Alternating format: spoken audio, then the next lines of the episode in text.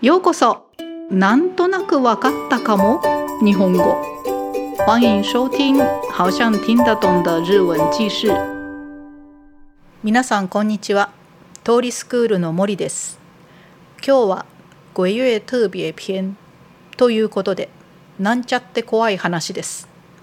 次の質問を考えながらお聞きください。質問。一番怖い話。というのはどんな話でしたか？どこが怖かったのでしょうか？一番怖い話というのはどんな話でしたか？どこが怖かったのでしょうか？では始めます。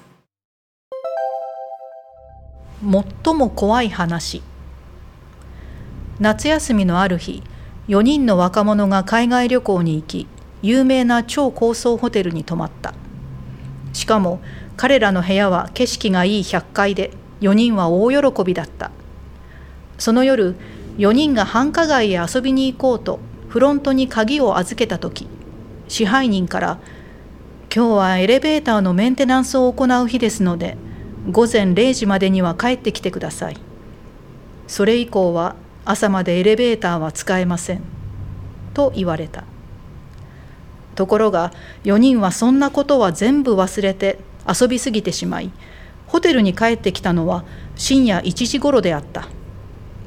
案の定すべてのエレベーターが停止していたため仕方なく階段を使って部屋のある100階まで登っていくことにした。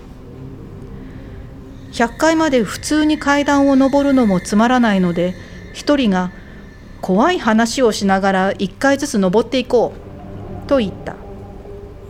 みんなも賛成し4人で順番に怖い話をしながら階段を上っていくことになった。4人は疲れも忘れて怖い話に盛り上がりあっという間に99階に着いた、はあ、次で最後か。最後の話は俺だな。いいか？これマジで怖いから。みんな腰抜かすなよ。最後に話すことになった一人が急に真顔でそう言ったため他の3人も興味津々な顔で彼をせかした。いいから早く話せよ。あのな1階のフロントで鍵もらってくるのを忘れた。ひえいかがでしたか？怖かったですか？では答えを言います。質問一番怖い話というのはどんな話でしたか？どこが怖かったのでしょうか？答えフロントで鍵をもらわなかったこと。1階まで鍵をもらいに降りてその後また階段を100階まで登らなければならないから怖かったんですね。怖かったですね。皆さん十分涼しくなったと思います。まだまだ暑い日が続きます。たまには寒い話を聞いて元気にお過ごしくださいね。それでは今日はこの辺でご清聴ありがとうございました。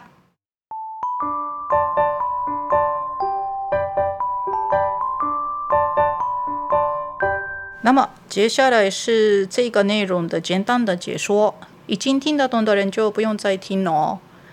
じゃあ始めます。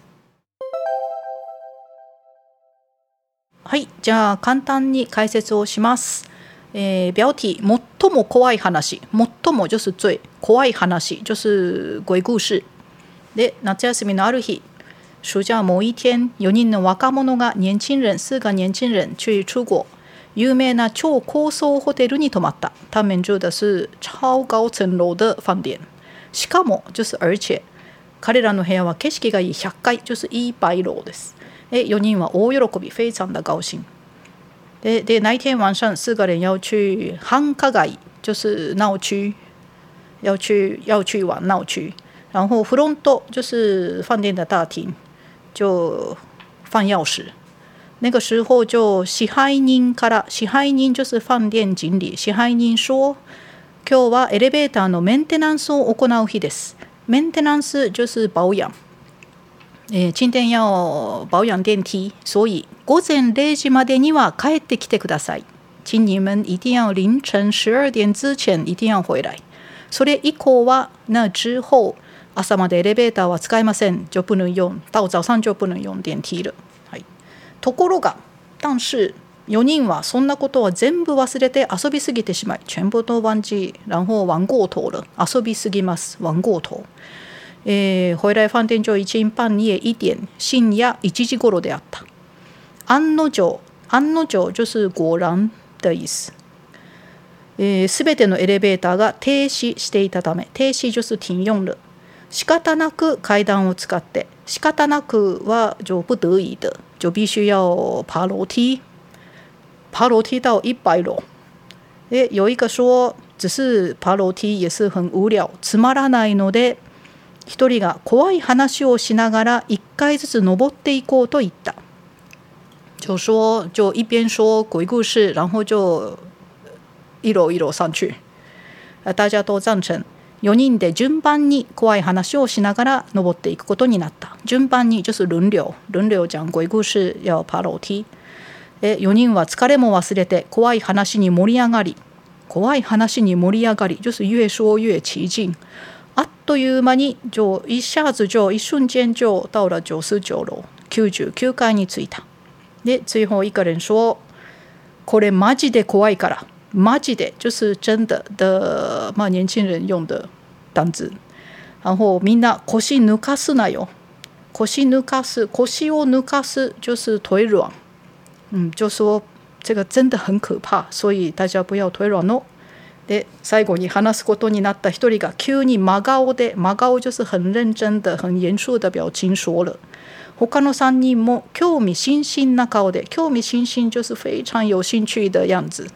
彼をせかした。せかす就是催促他。いいから早く話せよ。赶快说了。あのな？あのな？就是我跟你说。1階のフロントで鍵もらってくるの忘れた。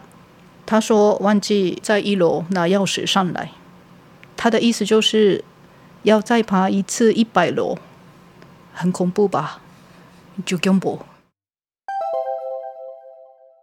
听完结束之后，记得再从头挑战一次哦。